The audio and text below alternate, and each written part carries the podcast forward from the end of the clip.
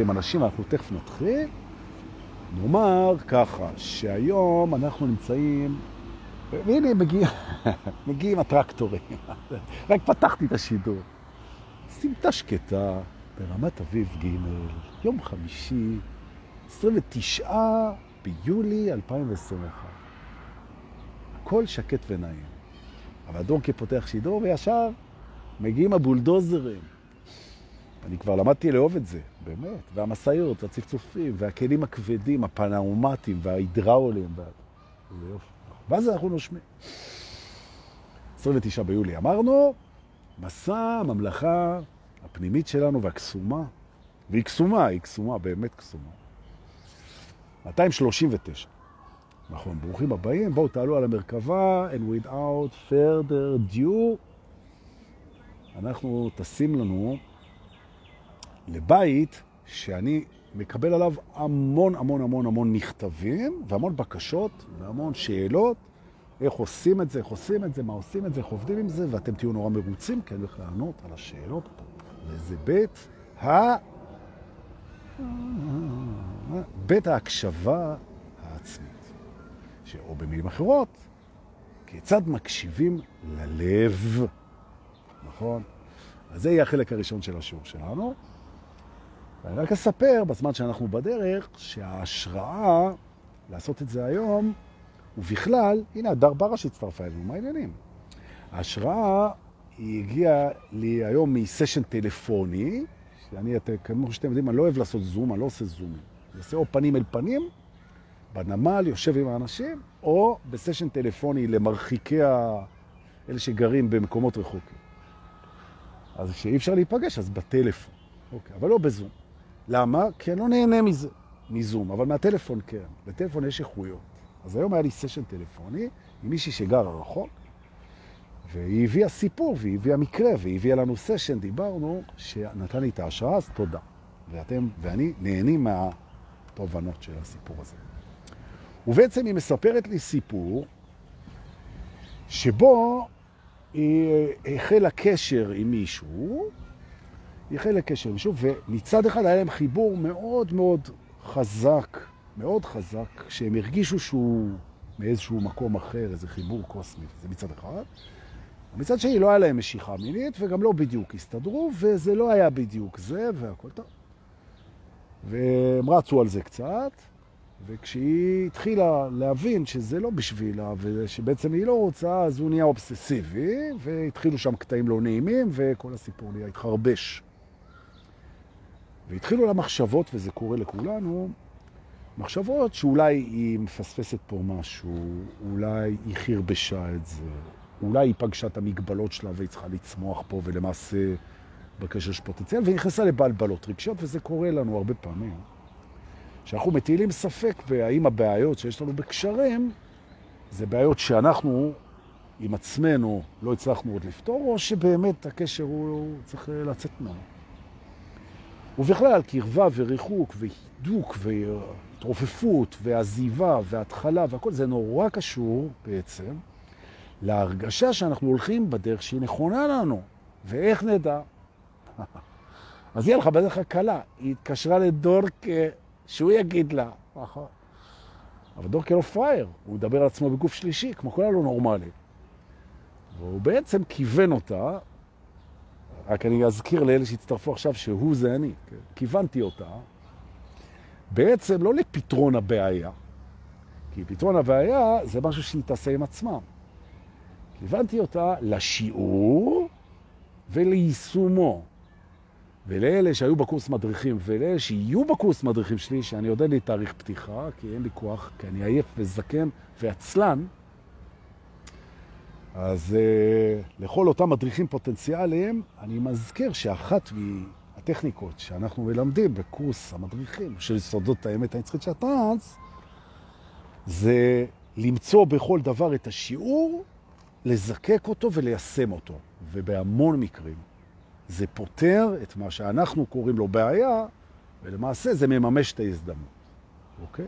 אז פשוט יישמתי את הדרך הזאת עליה, וניסים התחילו לקרות, איזה כיף, נכון. אז מה, אתה מפרגן לעצמך? לגמרי. נכון. זה עובד, איזה יופי. וכל אלה שלמדו את השיטה הזאת מדווחים לי אגב, תדעו לכם.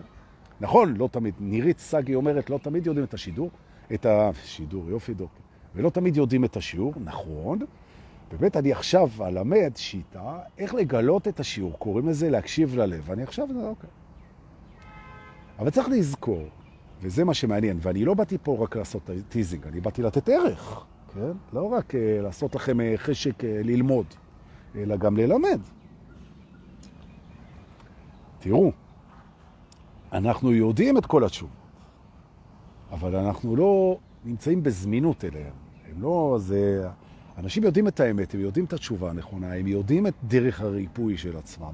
בעצם, רק הם יודעים. בן אדם, רק הוא יודע לרפא את עצמו, או אם תרצו, להגיע לעצמו, או להיות אמיתי. זה רק הוא יודע. תפקידו של מורה רוחני זה להעיר לך את הדרך שאתה בעצם ידעת אותה, אבל היא לא הייתה מוארת. ולמה היא לא הייתה מוארת, או זמינה לך? כי היא הייתה מכוסה בשכבות של, עכשיו אני יורד רגע ברמה של השיעור, היא הייתה מכוסה בשכבות של חרה שהאגו שלך ייצר מהיום שנולדת. נכון? מה שנקרא בשפה יותר יפה של אנשים שיש להם יותר עדינות ממני, מה שנקרא קליפות, אם תרצו, בקבלה. כן? או יש פריזמות, אם תרצו, תלוי באיזה ז'רגון טיפולי או הדרכתי או רוחני אתם משתמשים. בסופו של דבר, בסופו של דבר, אנחנו יודעים את הדרך, וכל מה שאנחנו צריכים זה לפגוש אותה וללכת בה. אוקיי. ואז אמרתי לה, אמרתי לה, תראה, בעצם אנחנו צריכים להסתכל על המקרה הזה, דבר ראשון, כמתנה. כן, אבל הוא אובססיבי, הוא נהיה קצת אלים, ואני מפחדת בלילה, ותלונות במשטרה, ונהיה בלאגן. דווקא היא לא אמרה תלונות במשטרה, אני השלמתי. לא היה. אז זה רק עניין של זמן עד שיהיה. ובפרק השני היום, בבית השני, עם יותר הזמן, אז אה, אני אדבר קצת על מה עושים אה, בנושא אובססיה. נלך לבית האובססיה, ולא נצא משם אף פעם. אבל אה, בכל אחד מאיתנו יש משהו אבססיבי גם, תלוי על מה, תלוי מתי, ונדבר קצת על אבססיה. זה אחר כך, אולי, אם תהיו טובים. אנחנו 70 אנשים בלייב, אתם משתפים. היום יש לי יובל רבי הזדמנות, נתתי לו את האפשרות, לשתף חופשי קבצים בקבוצה, ותכנים ופוסטים, והנה, אם הוא פה, הוא יכול לשתף אותנו ולהעלות אותנו לסודות האמת הנצחית של החלץ, ולא צריך את איתן פרחי שלא מתעורר בבוקר ורק כל יום עושה בלגה. נכון. אז בבקשה, לכל אחד יש תחליף, איתן פרחי. אני בעיקר אומר את זה לי. נכון. אז בואו נתחיל. כשאנחנו פוגשים מצב בעייתי, מורכב, מלחיץ, מסובך, מאיים, לא רצוי בחיים, אנחנו קודם כל נותנים הנחה, קודם כל נותנים הנחה שאולי לא רצינו אותו, אבל עכשיו הוא ישנו, אז הוא רצוי. למה הוא רצוי? כי הוא נמצא. למה הוא נמצא?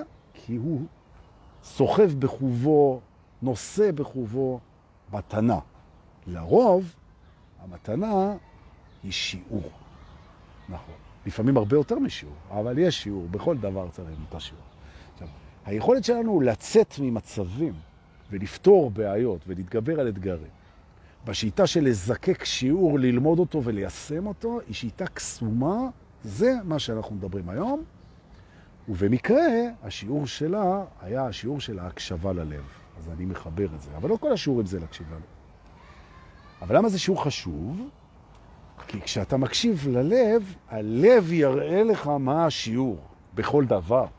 כי הלב, כמו מורה רוחני, הוא יודע, הוא מחובר לאינטליגנציה אחרת, הוא מחובר לתודעה עליונה, הוא מחובר לספקטרום יותר רחב של ניתוח. נכון. מה שהרבה פעמים קוראים, כן, אם תרצו אינטואיציה נשית, או, כן, או חוכמה מעל, או הדעת שמ... אוקיי, הדעת העליונה, או אם תרצו, מה זה משנה בכלל? תקשור. זה לא משנה בכלל. הרעיון הוא שיש בנו משהו שיודע הרבה יותר ממה שאנחנו יודעים. והוא נמצא בנו והוא נמצא בכל אחד. נכון, תקראו לו אלוהים, תקראו לו אינטואיציה, תקראו לו קול פנימי, תקראו לו מה שאתם רוצים. והוא מדבר. וצריך לדעת איך להקשיב. אז קודם כל, בואו נפרק את זה, כן? נפרק את זה. נכנסת למערבולת, נכנסת למערבולת, יש שם שיעור. נכון. הלב מספר לך שני דברים. אחד, הוא מספר לך מה השיעור, נכון? הוא מספר לך מה השיעור, ואם תלמד להקשיב, וזה אני אלמד פה, עכשיו. הוא מספר לך מה השיעור, ואני מבטיח לך שאם תלמד את השיעור ותיישם אותו, אתה תצא מהמרבולת. ושתיים, הוא גם מספר לך, בעצם, הלב, כן? הוא מספר לך מה אתה יכול לעשות עם המערבולת הזאת לטובתך. גם את זה הוא אומר, חוץ מהשיעור. גם את זה הלב מספר לך. בעצם הלב מספר לך למה המציאות היא לטובתך. חלק מזה זה השיעור. היישום של השיעור יוציא אותך לרוב מה, מהבעיה, מהאתגר. מה... אוקיי, הבנו, מתחיל. יופי. איך אני יודע מהו השיעור? זו שאלת השאלות, כן?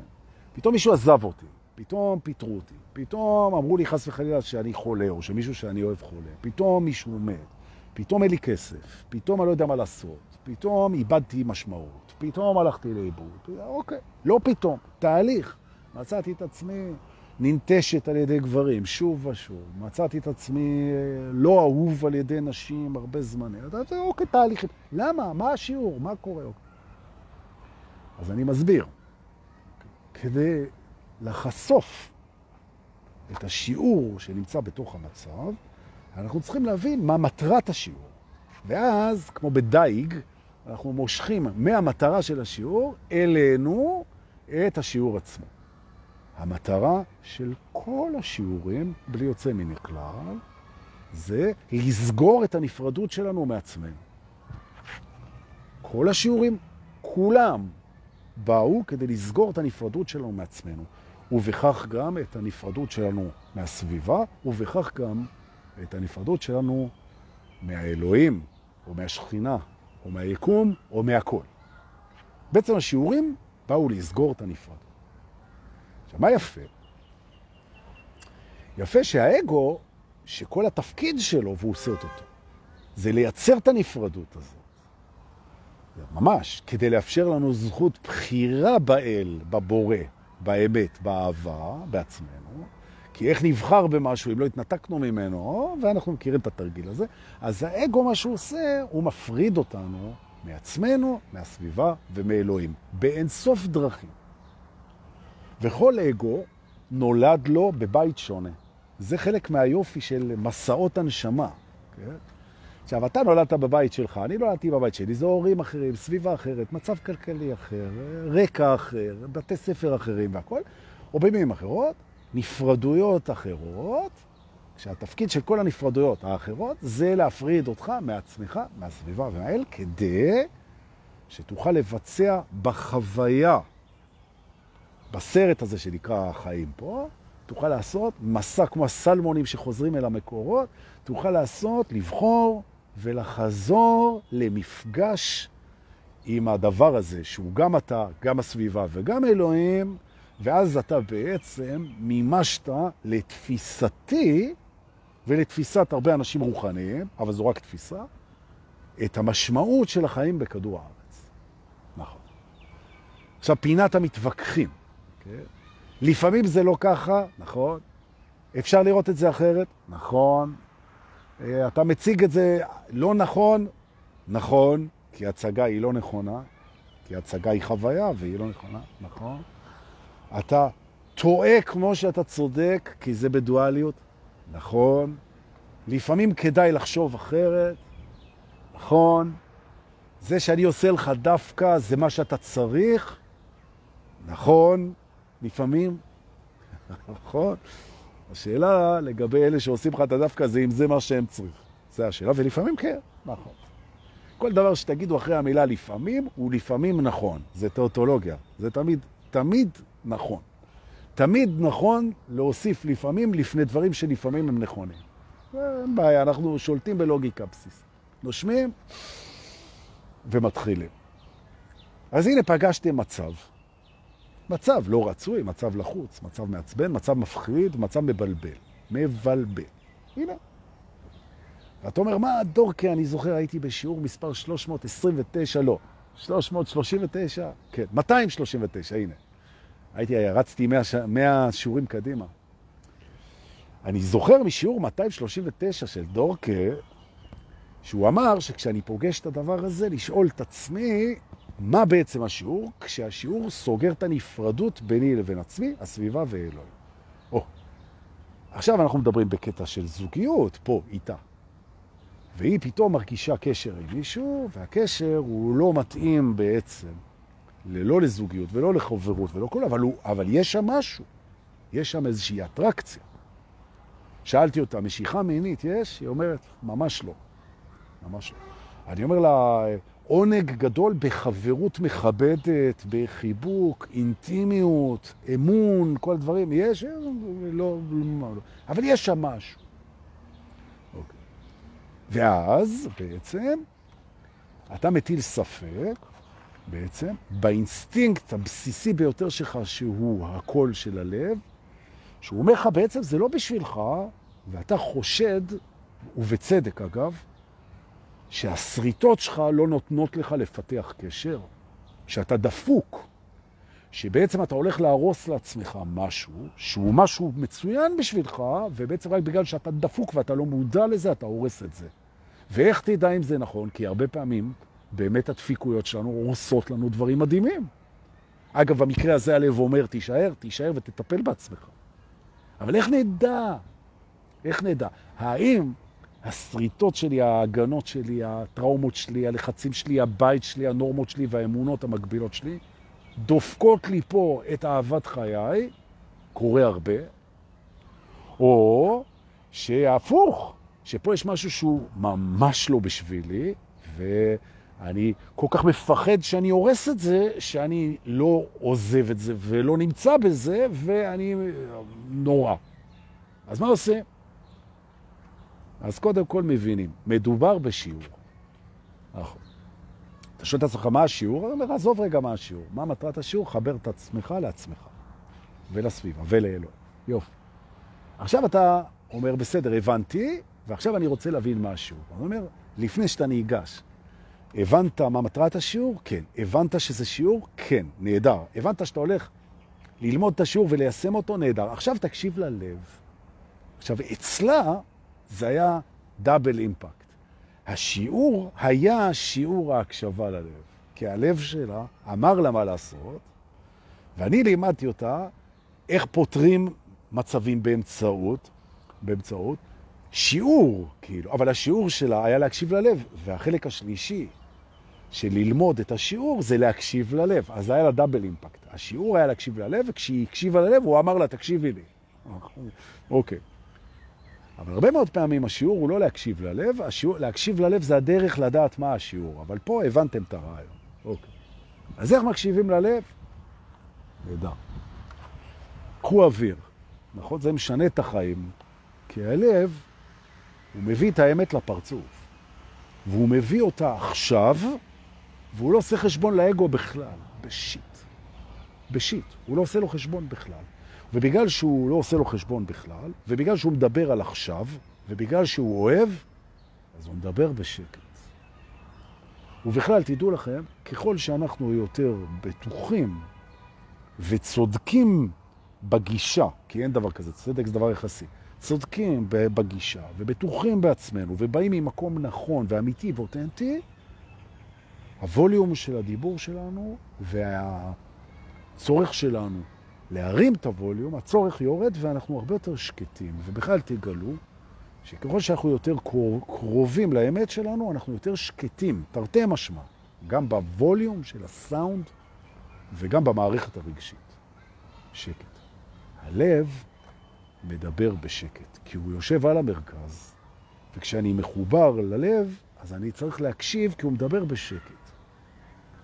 לעומתו, ידידנו ה mind, שזה הנציג החושב את עצמו של האגו, הוא לא מדבר בשקט, הוא מרים את הקול. למה הוא מרים את הקול? כי מה שמניע אותו, את המים, זה דברים שאי אפשר להיות שקטים איתם. הוא רוצה להשיג, הוא מפחד למות, הוא טרוד בענייני דימוי, שווי וזהות, הוא לא יודע מי הוא, הוא לחוץ, הוא חי בעבר ובעתיד, הוא uh, בתחרות, הוא בהרגשת חוסר, בחוויית חוסר, בתודעת חוסר, הוא בשקרים עצמיים, ולכן הוא מדבר בקול רם. נכון. התובנה הכי חשובה בהקשבה ללב זה קודם כל להקשיב למה ששקט בנו, כי הלב שקט. גם כשהלב סוער, ולפעמים הלב יודע להיות סוער, הוא עדיין שקט, נכון? זה כמו ים. כשהאוקיינוס סוער, הוא סוער רק על פני המים. כשאתה יורד, אתה יורד עשרה מטר למטה, ו-30 מטר למטה, ו-50 מטר למטה, ו-5 קילומטר למטה, ואתה מגלה שגוף המים המדהים הזה, שנקרא אוקיינוס, בעצם, הוא שקט לגמרי. הסערות זה במפגש עם פגעי מזג האוויר, זה רוחות, נכון? זה כאלה, זה אינטראקציות.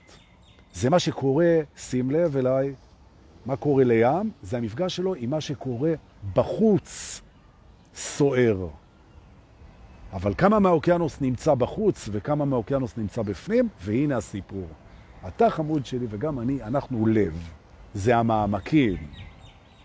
זה החיבור למהות. זה אפילו יותר עמוק מהאוקיינוס. זה אינסופי במעמקים.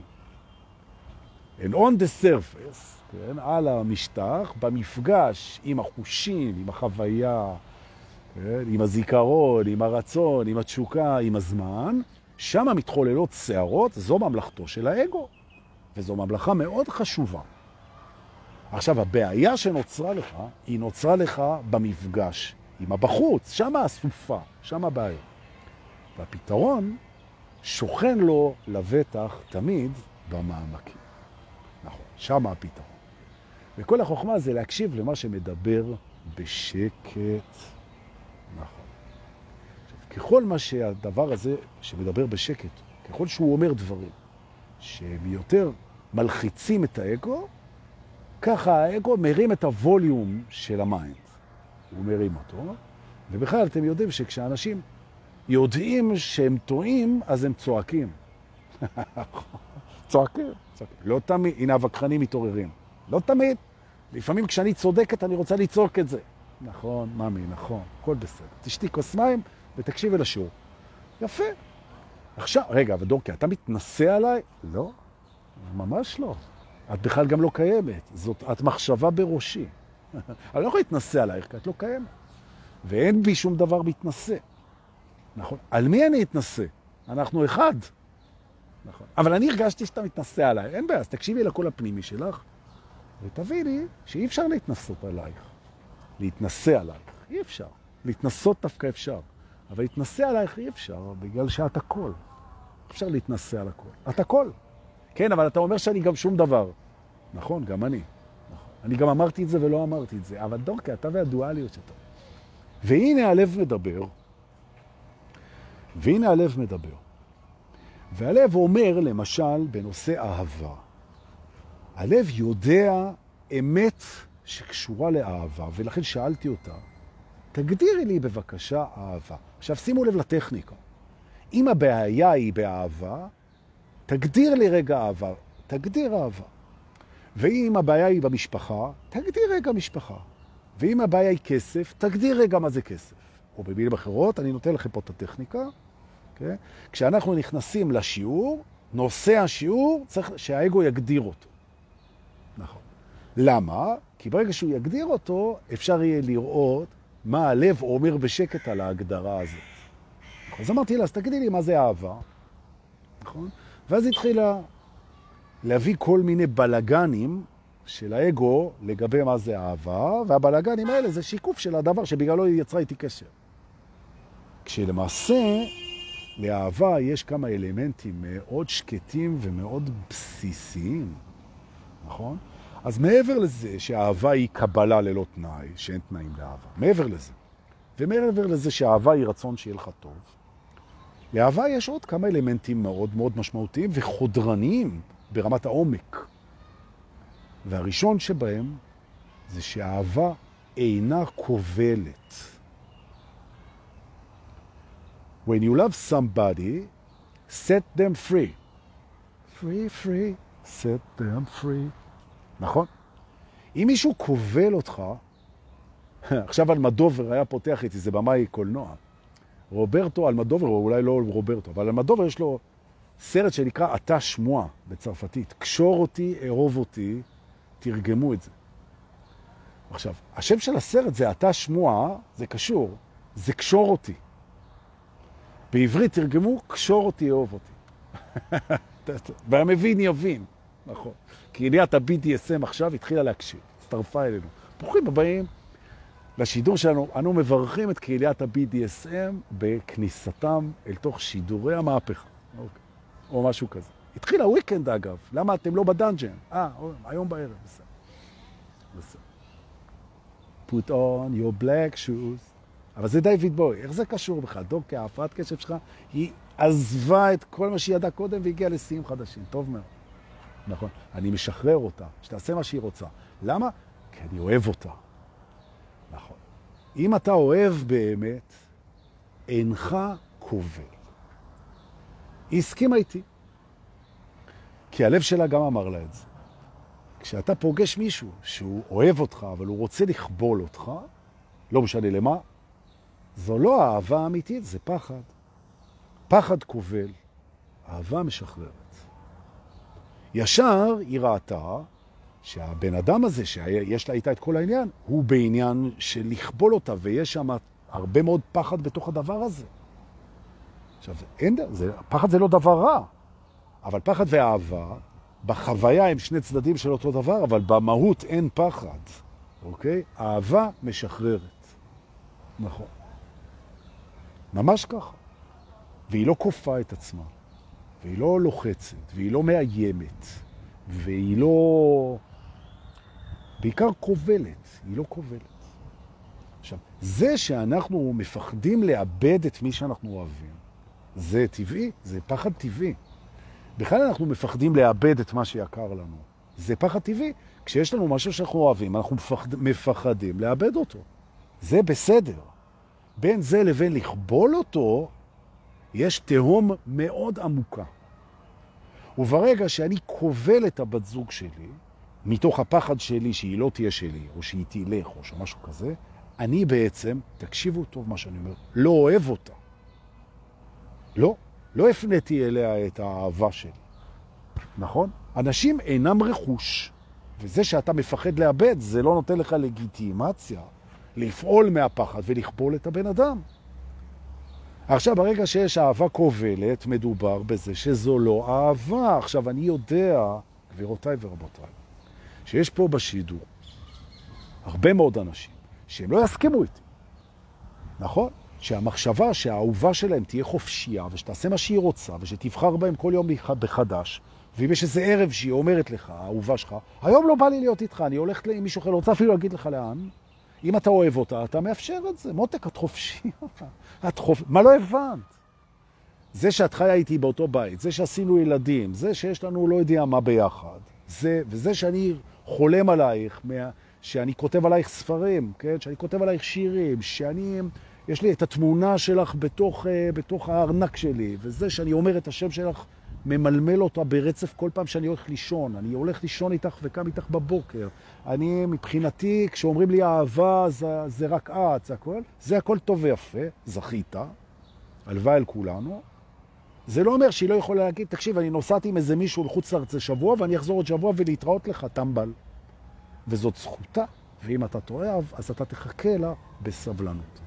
ותגיד לה Welcome back, ותחבק אותה, והיא יכולה לבוא וללכת מתי שהיא רוצה.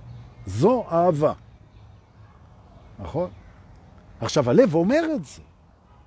עכשיו, אתם יודעים, אם אתם בקשרים עם אנשים, אתם יודעים כמה אנשים, החיים שלהם הם לא חיים, בגלל שהם רוצים להיות באהבה, אבל הם לא מוכנים או לא יכולים לקבל או לתת חופש. וזה, תכף אני אדבר על זה, זה דופק את החיים, הדבר הזה. כי אנחנו כל כך צמאים לאהבה, אבל אנחנו יודעים בתוכנו שהאהבה אינה כובלת. עכשיו, החיים הנורמטיביים, בגלל הדת, בגלל המשפחות, בגלל החברים, בגלל ההורים ובגלל כל המטומטמים שמקיפים אותנו, יומם ולילה, הכניסו לנו לראש שזוגיות זה רכוש. נכון? ואז אוי ואבוי, כאילו אתה שייך לאיזה מישהו, זהו, הוא חד... סגור עליך, בטאבו, גמרנו. עכשיו, אתה, הלב שלך אומר, הצילו, הצילו, אני צריך אוויר, אני רוצה חופש, אני רוצה לפגוש אנשים אחרים, אני רוצה לשכב עם אנשים אחרים. אוי ואבוי, אני רוצה לרקוד עם אנשים אחרים, אני רוצה להכיר אנשים אחרים, אני רוצה, אני רוצה לחיות. האגו אומר, לא, כי יש פה הדדיות ואני לא מסכים שהבן זוג או הבת זוג שלי יהיו חופשיים. וזו הסיבה שכולם בוגדים. המתווכחים אומרים, לא כולם בוגדים, אני לא בגדתי, לא כולם, אין מוחלטות, נכון. זו הסיבה שרובם בוגדים. אתה ערכת סטטיסטיקה, זו הסיבה שאנשים בוגדים. נכון. למה הם בוגדים? כי הם מפחדים שהבן זוג שלהם יעשה מה שהוא רוצה, אבל הם בעצמם רוצים חופש. נכון? עכשיו צריך אומץ. או, והנה אנחנו מגיעים לדבר השני, שהלב לוחש. הלב שלכם הוא אמיץ. זה האגו שמפחד לאבד. זה האגו המפחיד, הכובל, המפחד, הלחוץ, האובססיבי, המאיים. זה האגו, נכון? קנאה זה ego trip, יש לה מקום. לאגו יש מקום. האגו מקנה, מפחד, מאסס, לחוץ, נוירוטי, טראומטי, אין בעיה. מותר לו. אנחנו נהיה באהבה ובקבלה ובהכלה ובחיבוק מולו. אבל בטח הוא לא ינהל לנו את האהבה שלנו, ובטח ובטח שהוא לא ינהל לנו את האהבה כל החיים. בסדר, אז הוא ניהל כשלמדנו, וזה אין בעיה. מה שהיה היה, תודה על השיעורים. ולכן, מהשיעור הזה יצאו גירושים. תזכרו מה שאמרתי לך. נכון. הלב אומר, תקשיב, הבחירה בין אהבה לחופש, מי שמציב אותה לא אוהב אותי. אני רוצה להגיד את זה עוד פעם. אם מישהו אומר לך את הבחירה, תעשה בחירה, אתה רוצה להיות איתי, אתה לא תהיה חופשי, כן? אז למעט הקטע המרגש מינית, בקטע של בונדג' כזה או אחר, כן? מעבר לפנטזיות מיניות, של, להיות כאילו אה, רכוש, להיות אה, בבעלות, להיות זה הכל. ברגע שאמרתם לי פנטזיות מיניות, תשכחו מכל מה שאמרתי, זה לא קשור לאהבה. אני מדבר לא על פנטזיות מיניות, שאנשים מתבלבלים קצת. נכון? אתה רוצה להיות אזוק באזיקים? בכיף. אתה רוצה להיות שפוט של איזה מישהי? תענוג, אין בעיה, אני לגמרי בעד זה. איזה כיף. שחקו את המשחקים. בחיים אתה חופשי. ואם אתה לא יכול לקום בערב ולהגיד, וואלה, בא לי ללכת ולא להגיד לאן ולעשות מה שאני רוצה. מה שאני רוצה. מה שאני רוצה. אז אם הבחורה אומרת לא אצלי, אז היא לא אוהבת אותך, חמוד שלי. היא לא אוהבת אותך. נכון? כי האהבה משחררת, אבל היא נורא אוהבת אותי, היא רק קצת קנאית. היא לא קצת קנאית, זה לא היא, זה האגו שלה. נכון. היא אוהבת אותך. האגו שלה רוצה to own you, וההפך. ולכן שיעור הלב אומר את הדבר הבא, אהבה היא משחררת, אהבה היא סולחת, אהבה היא בהווה, אהבה היא שמחה, אהבה היא רוצה בטובתך, אהבה היא מקבלת אותך כמו שאתה, אהבה לא חיה בעתיד, אהבה לא מארגנת גדרות, אהבה לא מחפשת רכוש, אהבה לא צריכה אישרורים, אהבה היא הישות היחידה שקיימת פה. אתה מוכן להיות היא? רגע. והיא מדברת בשקט. למה היא מדברת בשקט? כי כל זמן שאתה לא תקשיב לה, אתה תסבול. נכון. זה כל היופי. נכון. נכון. עכשיו, זה מה שיפה. כשאנשים נאחזים בשקרים שלהם, אז הם בסבל. הם בסבל. והסבל יוריד אותם על הברכיים. נכון? עכשיו תשמעו, זה נשמע לא רגיש ולא אמפתי, אבל אתה יודע, מי שחי בהכחשות, בפחדים, בלחצים, בתחרות, בהונאות עצמיות, בניסיונות כיבוש אינסופיים אחרי עושר בלתי מושג, בהוכחות שווי, מי שחי בכל זאת, הוא סובל. הוא סובל, וזה טוב מאוד שהוא סובל, כי הוא יגיע בסוף אל האמת והיא תגיד לו בשקט, ידעתי שתבוא. האמת שמעולם לא עזבת.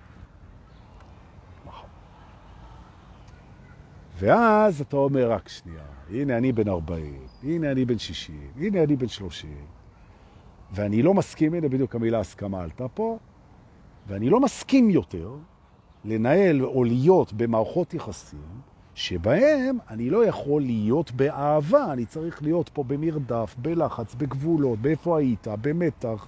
אני, אני נחנק, או שאני חונק. עכשיו, שלא תבין לא נכון. גם אם אתה, גם אם אתה, זה שלא נותן, זה שסוגר, זה שמפחד, זה שאובססיבי, זה שמקנה, זה שמסתכל, זה שלא נותן אוויר, זה גם רע מאוד מבחינתך. כי זה לא מי שאתה רוצה להיות. אתה לא רוצה להיכנע לפחדים שלך ולנהל את החיים שלך מהפחד. נכון. שיעור ההקשבה ללב, הוא מתחיל בזה שהלב מדבר בשקט, הוא מדבר בעומק, הוא מדבר אמת, והוא מחבר אותך למי שאתה באמת כרגע, למי שאתה באמת תמיד, למי שאתה באמת רוצה להיות. נכון?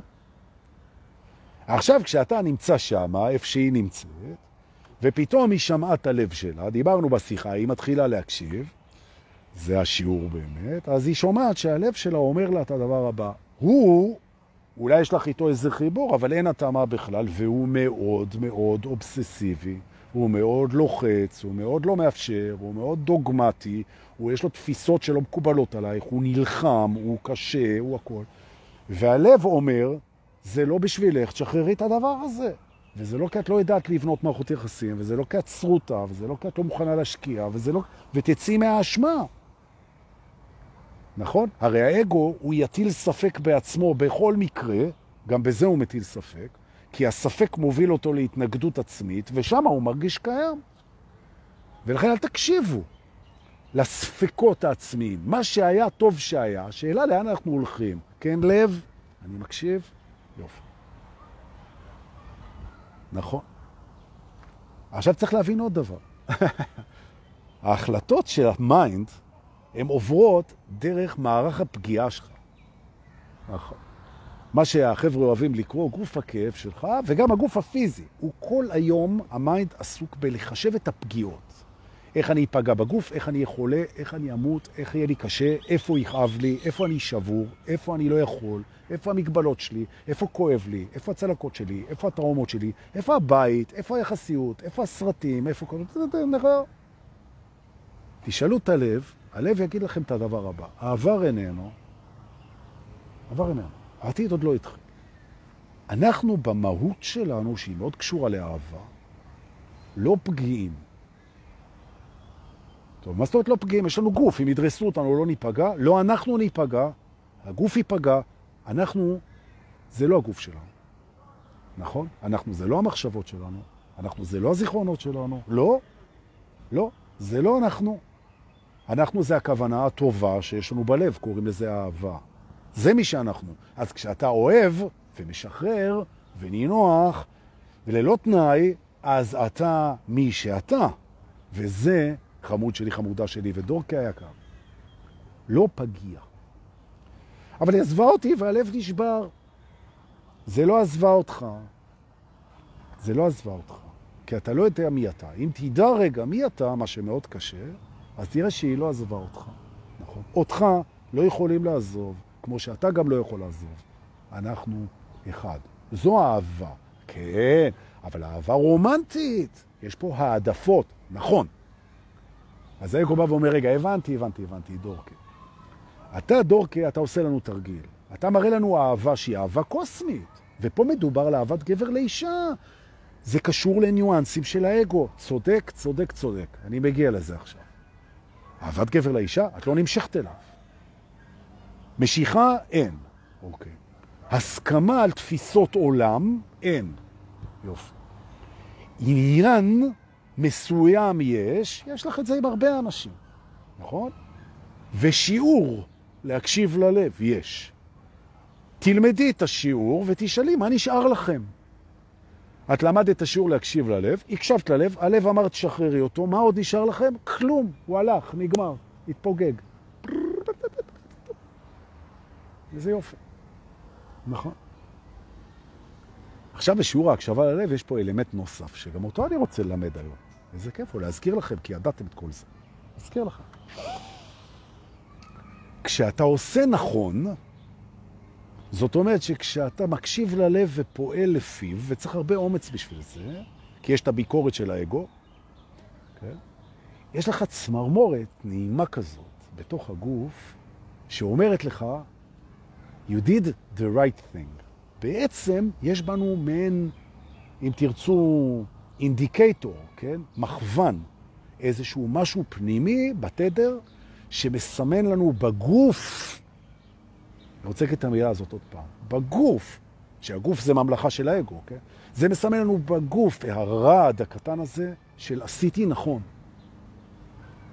נכון? זה הלב מדבר, זה הקומפלימנט של הלב.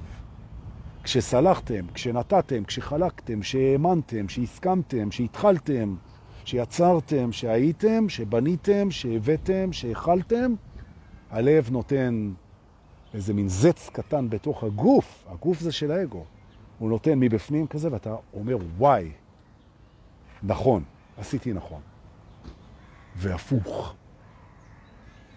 כשאתה עושה משהו שהוא לא נכון לך, הלב נותן את הפולס השני, נשים קוראות לזה אינטואיציה נשית, והן אומרות לי תמיד, אוקיי, אני ידעתי שהוא לא בשבילי. אני ידעתי שאני לא צריכה להישאר שם.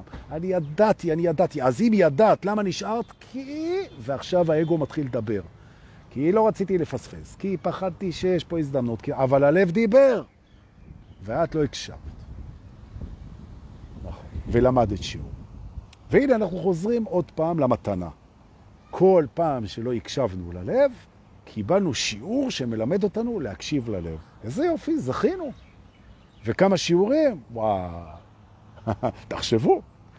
כמה פעמים ידענו ולא הקשבנו, כי הוא דיבר בשקט, כי לא שמענו אותו, כי היינו עסוקים ברצונות, בפחדים, בלחצים, בתשוקות, ביצרים, שזה בסדר. גם ליצר יש מקום, וגם לתשוקה, וגם לטעות, וגם לאגו, וגם למים. זה מקסים כל מה שקורה. אבל מה עכשיו? נכון. וכך מדברים עם הלב. אומרים לו, לב יקר, לב אהוב, באתי להקשיב לך. אני רוצה שתגיד לי מה לעשות, אני רוצה שתגיד לי מה לעשות, אם לעשות או לא לעשות, ואני אהיה מאוד בשקט. אני משקיט רגע את הספקות שלי, את המחשבות שלי, את הרצונות שלי, את הפחדים שלי, את העבר שלי. רגע, אני עובר מעבר לגבעה הזאת של כל הברברברבר. מה שקוראים הדתיים התבודדות, ואני יושב בשקט ודוחה את כל המחשבות וכל הלחצים וכל הרגשות ורצונות, ואני יושב בשקט ואני מקשיב ללב. והלב מדבר, וברגע שאתה מתחיל לעבוד נכון, הוא נותן לך את הדליק הנעים הזה של... נכון. עכשיו, אם אתם נמצאים, נעשה את זה אופרטיבי, אם אתם נמצאים בעבודה, שאתם מפחדים לעזוב אותה כי מה יהיה איתי, אבל הלב אומר, אני נחנק פה, אז אתם אומרים ללב, שתוק. אני מעדיף להתמודד עם הבחיינות שלך, אני נחנק פה, אני נחנק פה, מאשר עם לחפש עבודה חדשה. אז אתם עושים טעות. עכשיו, אתם באים לאבא ואמא ואתם מתייעצים איתם. מה לעשות? אני לא נהנה בעבודה. אז הם אומרים לך, תקשיב, כי הם מסתכלים עליך כאל פזיז מדור הוואי. אומרים לך, תקשיב, זה לא אחראי במציאות כלכלית כזאת לעזוב את העבודה, זה לא אחראי. מה תעשה? מה אתה חושב? שעבודות כמו שלך אה, מסתובבות? אנשים חולמים על עבודה כמו שלך. הם רק שכחו שהלב שלך, שזה הדבר הכי חשוב שלך, הוא סובל פה. הוא קם בבוקר, והוא לא רוצה ללכת. עכשיו, תארו לכם שיש לכם ילד שהוא קם בבוקר והוא לא רוצה כל בוקר, כל בוקר, הוא לא רוצה ללכת. עכשיו, זה לא כי הוא לא יודע להשתלב, בדקו את זה, וזה לא כי הוא לא יודע להתמודד, וזה לא כי הוא לא מעריך, כי הוא כן הלך והוא השתלב והוא התמודד והוא יודע להעריך. ועדיין הוא לא רוצה. זאת אומרת, הוא התמודד, והנה, אנחנו מגיעים לתובנה הבאה בשיעור של הקשבה ללב. נכון. אם הלב אומר לך משהו ואתה מפחד לבצע, אז תבדוק את השיעורים. הוא אומר לך, תעזוב, זה לא כי אתה לא יכול להישאר, אתה יכול להישאר. ולכן ההתמודדות בלהיות במקום כזה, להיות במערכת כזה, להיות בכל הדבר הזה, זה ההוכחה שלך שאתה לא בורח משם.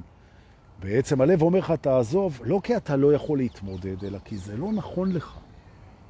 עכשיו, איך תדע אם אתה מרמה את עצמך או לא? אתה אומר, הלב, באתי לעבודה, היה לי חרא, עזבתי. היא דיברה אליי לא יפה, הלב אמר לי, תלך, הלכתי. לא. קודם תקשיב מה היא אמרה, קודם תגיד תודה, קודם תסכים להרגיש את מה שהיא אמרה, תפיק את המסקנות, תרגיל את התרגול, תלמד את השיעור, היית איתה, ראית, ועדיין הלב אומר, זה לא בשבילנו, וכבר השלמתם ואתה כבר בסדר איתה והכל, והלב אומר לו, אז תעזוב. והפוך. לפעמים הלב אומר, דווקא תלך על זה. הוא אומר, אתה רואה אותה, את השכנה, את הידידה, את המכרה, את ה... אצל ה... לא משנה, רציתי להגיד את זה משהו, הרגישות, זה... טוב. הוא אומר לך, הלב, הוא אומר לך, she's the one for you, he is the one for you. That's the way you should do it. ואתה מפחד, מה יהיה אם יגידו לי לא? מה אם זה לא יקרה? מה יהיה אם אני לא אקבל rejection, דחייה? אם זה לא מתאים? הרי זה, והנה פתחת את התירוצים. אם זה היה שנה שעברה, אם היה לי עכשיו כסף, אם היה לי זמן, אבל הלב אומר לך, תעשה. תנשום עמוק,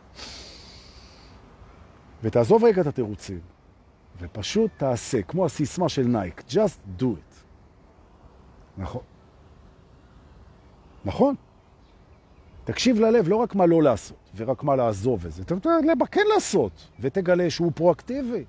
הלב אומר לך הרבה דברים, כן לעשות, כן להתחיל, כן ללכת, כן לנסות, כן ליצור, כן לכתוב, כן לדבר, כן להגיד מה שאתה רוצה. וכן לטעות. הלב אוהב אותך. הוא יגיד לך, אתה יכול לטעות. נכון. הפחד מהטעות זה לא של הלב, זה של האגו. כי כשאתה טועה אתה לומד, לפעמים זו הדרך היחידה. אהבה מאפשרת, לא מצירה, לא כובלת, לא סוגרת, נכון. היא לא מייצרת בעלות על הנפש ועל הגוף. אנחנו לא שייכים ולא משייכים אלינו את אלה שאנחנו אוהבים ונאהבים על ידיהם. ואני רוצה להגיד את זה עוד פעם. אהבה היא לא טאבו. זה לא הופך את הבן אדם לשלך. וזה שאתה מקנה, זה בסך הכל פחד מאובדן, וזה לא מעניין אותי אם אבא בגד באמא והנישואים התרחקו והנישואים שקרסו ואתה גדלת בבית שבו הבגידה הרסה את ילדותך. היא לא הרסה את ילדותך, היא הכינה אותך לחיים. עכשיו תצא מהקורבנות ותמצא את הפרספקטיבה המיטיבה, אחד. שתיים, זה שהנישואים קרסו, זה לא אומר שאתה צריך לכבול ולהיות קנה אובססיבי.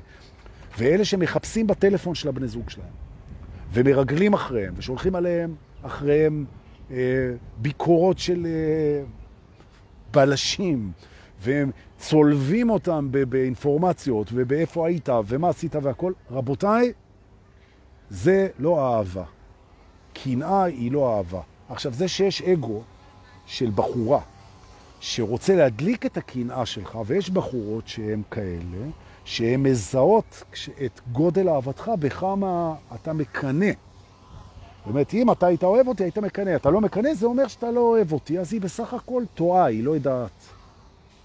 היא לא יודעת מה זה אהבה, והיא עובדת, מלשון worship, היא סוגדת לדימוי העצמי שלה. והפוך, גם גבר. איך זה שאת לא מקנה? מה, את לא מפחדת לאבד אותי? הרי הפחד לאבד הוא סינדרום האהבה. אה, לא נכון. הפחד לאהב, לאבד הוא אנושי וטבעי, הוא לא סינדרום האהבה. נכון? לגמרי. עכשיו יש אנשים שהתפיסה הזאת היא מתאימה להם, ויש אנשים שהתפיסה הזאת לא מתאימה להם, וזה בסדר גמור, כמו בכל תפיסה. נכון. אז זה שיעור ההקשבה ללב, בקטן, כי זה שיעור גדול, ואני עוד אחזור לפה, לבית השיעורים של ההקשבה ללב, ואנחנו נחזור לזה. ועכשיו בוא נלך לחלק השני של הדבר הזה, של הגבר האובססיבי. נכון. יש גם נשים אובססיביות. עכשיו, אני לא יודע אם התקלתם בזה, אבל אובססיה זה נושא מעניין. בואו ניסע לבית האובססיביות. נכון? בכיף. לגמרי. ברוכים הבאים. אה, רגע, מה ברוכים הבאים? אתה גם כן, אתה גם כן, יש לך את הבעיות שלך. תן לאנשים לנשום. בואו ננשום ביחד. מי האנשים בלייב? בואו ננשום. מקווה שתשתפו את השידור הזה, כי הוא חשוב להרבה אנשים. באמת, באמת. יש פה מלא אנשים שתדעו לכם, אני רוצה רגע להתלונן, בזמן שאנחנו טסים לבית האובססיה. יש פה אנשים קבועים בשידור, שהם צורכים את התכנים האלה על בסיס קבוע, והם לא משתפים. הם לא משתפים. עכשיו אני אומר, אם אתה נכנס לפה, רואה אותי פעם, פעמיים, ולא משתף, אין בעיה. אבל דחילק, אם אתה רואה אותי בקביעות ואתה לא משתף, יש פה דאבל סטנדרט. זה טוב לך בשביל לצרוך את זה יום-יום, אבל אף פעם אתה לא משתף את השידור שלי, אז משהו פה בפרגון שלך לא תקין. עכשיו, שלא תבין לא נכון. אני אין לי בעיה עם זה, הכל מדויק. אומר, תבדוק את עצמך. איך זה שאתה צורך את זה יום-יום ולא משתף את זה? אולי יש לך איזה בעיה קלה עם הפרגון, ואני מזכיר לך שבעיה של פרגון זה בעיה של דימוי עצמי. ואני מדבר עליך. המטרה שלי היא לא שאתה תשתף את זה. הבעיה שלי זה שאתה תזרום איתי באנרגיות. זה העניין. ויש פה כמה עשרות של אנשים שצורכים את זה קבוע, ולא ראיתי שהם שיתפו שידור שלי פעם אחת. עכשיו, זה לא שאני פה מחסל חשבונות, זה יגיע עוד, כן? אבל עשיתי רשימה ואנחנו נראה. זה לא זה. זה נשאלת השאלה איך זה. נכון? איך זה שאתה נהנה ונהנה ונהנה ונהנה ולומד ולומד ולא משתף? למה? למה? תחשוב, תשאל את עצמך. מדוע? ברוכים הבאים לבית האובססיביות. אנחנו נדבר עכשיו על סוג אחד של אובססיביות, וכל פעם שנחזור לפה, וכל פעם שנחזור לפה, נוסיף עוד נדבך, יהודה. איזה מילה נהדרת זאת, נדבך. לא מטבח, נדבך. כאילו, another break in the wall, אמרו הפינק פלויד האלמותיים. יפה. We don't need no education. יש דור שלם שכשאתה אומר את המילה הזאת, ישר רץ להם דו ישר, טריגר כזה. אז פגשתם מישהו אובססיב, והוא לא מוכן לעזור. הוא לא מוכן. הוא מטריד בטלפון, הוא, אתם מחקתם אותו, הוא יוצר פרופילים מזויפים, הוא מחכה ליד הבית. He wouldn't take no for an answer, והוא כל הזמן מסביר שאתם פשוט לא עליתם על הפספוס, הוא מציל אתכם מעצמכם. אם הייתם יודעים שפשוט אלוהים שלח אותו, וזה הדבר הכי רומנטי בעולם, הוא לא יוותר עליכם. בעצם בעיני האובססיבי, הוא פשוט הוא פשוט מציל את הנשמה שלכם מפספוס, שזהו, מלפספס אותו, כי זה פשוט מדהים. ויש בנו משהו שלא יכול להתעלם מזה שהבן אדם הוא לא מוכן לוותר עלינו. וכמה פעמים ויתרו עלינו? וויתרו עלינו אנשים. אומרים, הנה, סוף סוף אחד, שאולי אני צריכה את המשטרה בשביל להרחיק אותו, ואולי הוא מטריד אותי, ואולי הוא מאיים עליי, ואולי הוא, הוא הופך את חיי למרורים. אבל יש בתוכי משהו שאומר, הוא לא מוכן לוותר עליי, וזה וואו, וואו, איזה וואו, וואו, וזה פשוט שטות מטורפת. כי זה לא שהוא לא מוכן לוותר עליך, המערך הרגשי שלו והדימוי העצמי שלו לא מאפשר לו לעשות את זה. הוא היה מאוד רוצה להיות חופשי. הוא לא יכול, אתם פוגשים את המגבלה שלו, לא שלך. וזה דבר שמאוד חשוב. שכשאתם פוגשים אנשים אובססיביים, תדעו, זה לא קשור אליכם, אבל יש מה לעשות. והדבר הכי חשוב במפגש עם בן אדם אובססיבי, חוץ מלנתק איתו את הקשר לגמרי ולשכוח ממנו לתמיד, כן? ולהסתכן בזה, שאולי זה באמת היה אהבת חיינו, והוא היה אובססיבי ופספסנו, באמת. אוקיי, נכון. הרי שום דבר לא בטוח. נכון. ותמיד יהיה פה עכשיו איזה מישהו בשידור שיגיד לי שתדע לך שהיה לי איזה מישהו אובססיבי, ובסוף הוא שכנע אותי והתחתנו ועשינו ילדים, ובזכות האובססיה שלו אני בגן עדן. נכון? והנה הטיעון הידוע של כל הווכחני דווקא, לאכול כלל יש צא מן הכלל, דורקה, ואתה מדבר בכלליות, ומה שאתה אומר הוא לא נכון תמיד.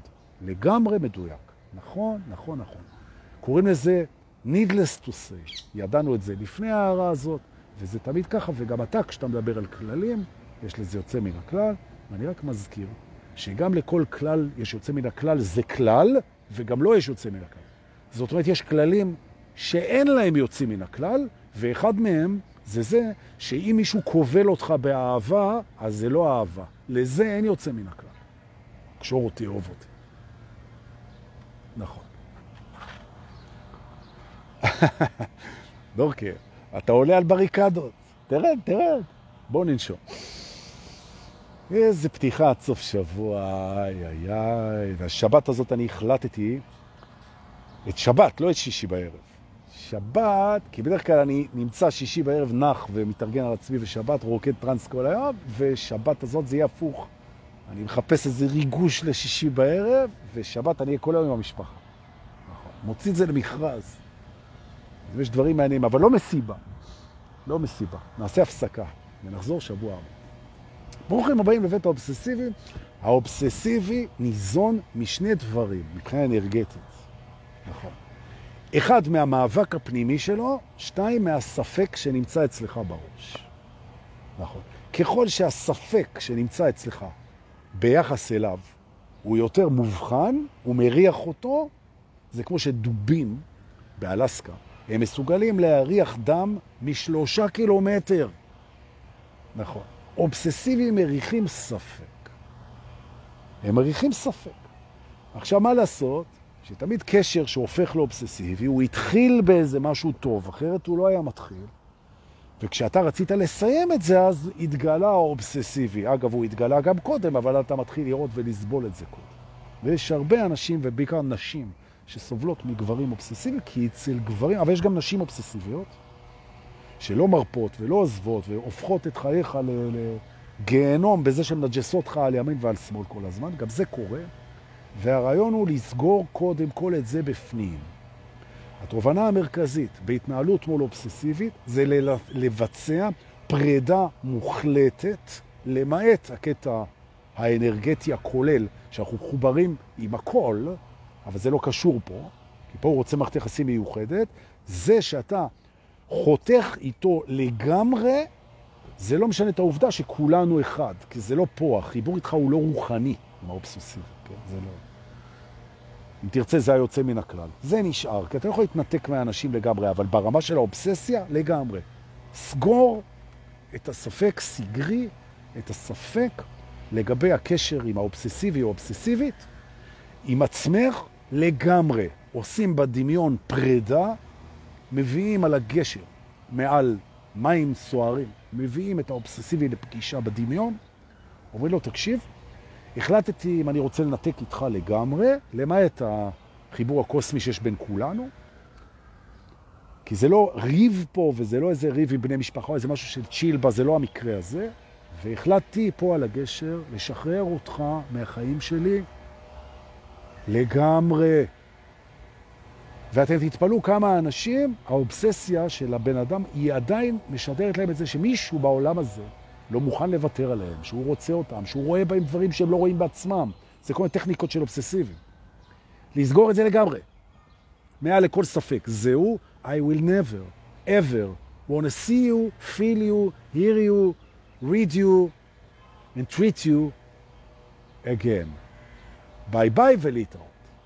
נכון. ולא בגלל כעס, ולא בגלל שיפוט, ולא בגלל אשמה, ולא בגלל דחייה, ולא בגלל כל הדברים האלה, כי זה לא פותר את הדברים האלה.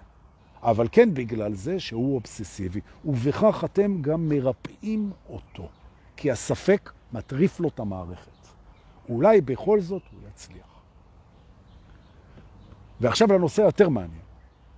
אם אתם סובלים מאובססיות, ובכל אחד מאיתנו יש אובססיה, אתה צריך להבין את הדבר הזה. זה כמו מחלה, זו בעיה, זה לא אנשים רעים. אם מישהו מטריד אותך באובססיביות, הוא לא בן אדם רע, זה בן אדם שצריך עזרה. צריך להבין את הנקודה הזו, אבל לא ממך. אז קודם כל, לפני שאנחנו עוברים לאובססיביים, להבין, זה שהאובססיבי צריך עזרה, הוא צריך הכלה, הוא צריך חיבוק, הוא צריך אה, תמיכה, זה בסדר. לא ממוסע האובססיביות שלו, כי זה רק יעמיק לו את העניין. ולכן את לא עוזרת לו כשאת שולחת לו פתאום איזה אס.אם.אס, או פתאום מסכימה לפגוש אותו, או מרחמת עליו, או כשהוא מתקשר ואומר לך, שאם את לא תדברי איתו, אז הוא יתלה את עצמו מהאנטנה של אה, מגדל שלום, התשובה על זה היא ניתוק. זה הכל, שיתלה את עצמו. נכון. את לא משחקת עם הדבר הזה יותר. את לא משחקת עם זה יותר. אובססיביות נתקל בניתוק מוחלט. זהו זה, לתמיד. תודה, שלום. מחכה ליד הבית, לא לדבר. פרקטי טכני, מחכה ליד הבית. היי, דברי איתי, שום דבר, נכנסת, הכל. למשטרה, צו הרחקה, זה הכל. לסגור, לסגור, לסגור, לסגור. לגמרי. עכשיו, אם אתה אובססיבי, וזה לא משנה על מה, אתה יכול להיות אובססיבי על כל מיני דברים, אבל אם אתה אובססיבי על בני אדם, אז יש פה, הם סובלים מהדבר הזה, לא רק אתה. אבל אם אתה אובססיבי, אתה צריך להבין למה אתה אובססיבי. וזה קשור לתנאי האהבה שלך עם עצמך, נכון? אתה מנהל בעצם מלחמת הישרדות רגשית על הקשר שלך עם עצמך. כשכל הקלפים לרעתך, כי הבן אדם השני מתרחק, וזה מאוד דומה למקום שבו אתה התרחקת מעצמך. בעצם אתה נלחם על שיקוף של מה שהתרחק מעצמך, ואתה נלחם על החיים שלך, לכן אתה אובססיבי. ומה שאתה צריך לעשות, חמוד שלי, זה פשוט ללכת למטפל טוב, שיקרב אותך את החלק בך שמתנדנד, עוזב, לא עוזב, ויחזיר אותו אליך בחיבור, בלי לאכוף את זה על השיקופים. וזה לא טיפול מסובך. ותלך ותעשה את זה. נכון. ואז יהיה לך שקט במערכת, וזה treatable לגמרי, ניתן לטיפול. נכון. עכשיו, אם אתה רואה שאתה הופך אובססיבי על המטפל שלך, אוקיי? שזה לא רק, שזה מצחיק, אז זה גם קורה הרבה פעמים, אז הוא כבר ידע לטפל בזה. נכון. ואני ראיתי אובססיביים שהופכים לאובססיביים על הטיפול, ואנחנו יודעים, מטפלים, יודעים מה לעשות עם הדבר הזה, יודעים לנהל את זה ויודעים לתעל את זה, ולעשות על זה סובלימציות ולעשות על זה צ'נלינג ולעשות על זה טרנספורמציות, ואנחנו יודעים מה לעשות. והמתווכחים לא תמיד יודעים מה לעשות. נכון, לא תמיד. פינת המתווכחים. לכו תעשו ערוגה, תשתלו בננה, אורגנו, זעתר ועוד משהו אחד מה שאתם רוצים, וכל פעם שבא לכם להתווכח, תלכו ותטפחו את הגינה הזאת. ובכך בעצם האנרגיה של הווכחנות, שהיא מיותרת לגמרי, כאנרגיה, אבל היא אהובה ומקובלת לגמרי, היא תהפוך למשהו שיפריח גינת ירק נהדרת או גינת תבלינים. נכון. התמרה אנרגטית של וכחנות.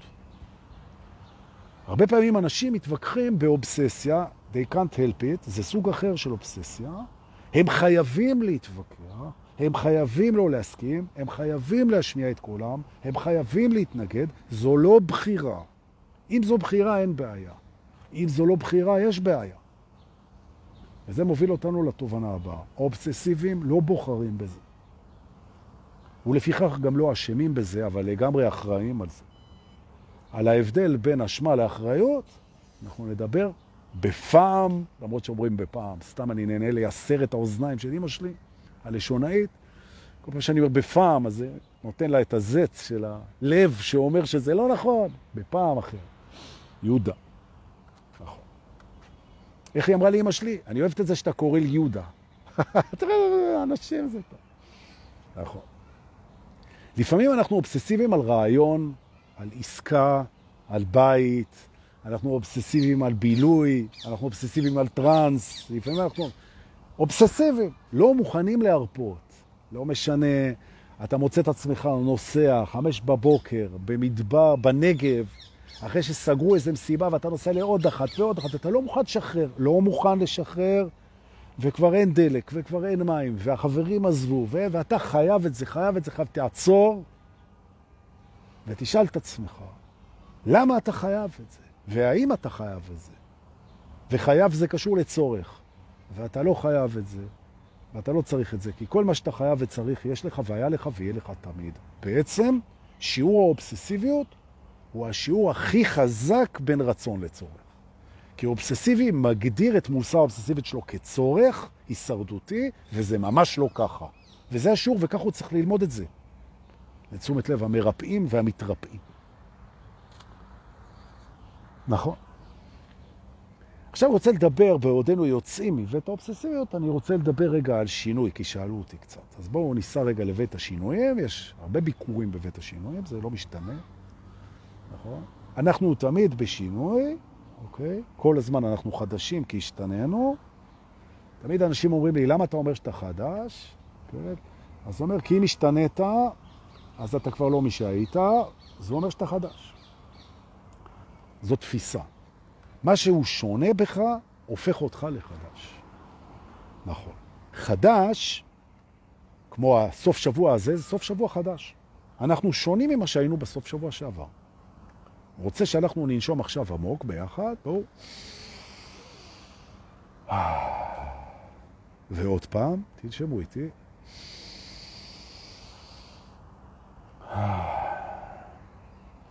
ותחליטו שאתם נכנסים במודע חדשים לסוף שבוע הזה.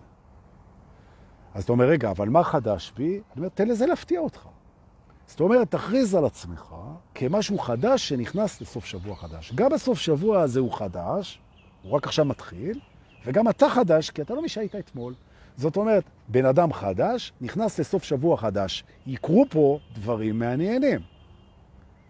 וזה מוביל אותי לתובנה, שבעצם מה שיפה בחדשנות בכלל, זה שהיא מאפשרת לדברים שאנחנו עושים לב אליי, לא, לא מכירים לקרות. הפתעות, ניסים ונפלאות, קשורים מאוד לחדש. נכון. תהיה חדש כל בוקר, תהיה חדש כל סוף שבוע, תיכנס כחדש לתוך זירה חדשה. אתה חדש במערכת היחסים שלך, גם היא משתנה. האישה שלך, גם היא חדשה. הזמן שלכם ביחד הוא חדש, זה לא הזמן שהיה קודם. אתה נכנס חדש, לקשר חדש, במערכת יחסים חדשה, בזמן חדש, גם. בנוסף לזה, זה גם מוכר, גם בטוח, גם נהדר, גם צפוי, גם רך, גם אוהב, גם הוכיח את עצמו. גן עדן לא ככה. תשאל את עצמך, אם גן עדן הוא כולו חדש, הוא כולו מוכר, או שהוא גם וגם, ותהיה שם. וזה חדש. זה זמן להגיד לכולם תודה.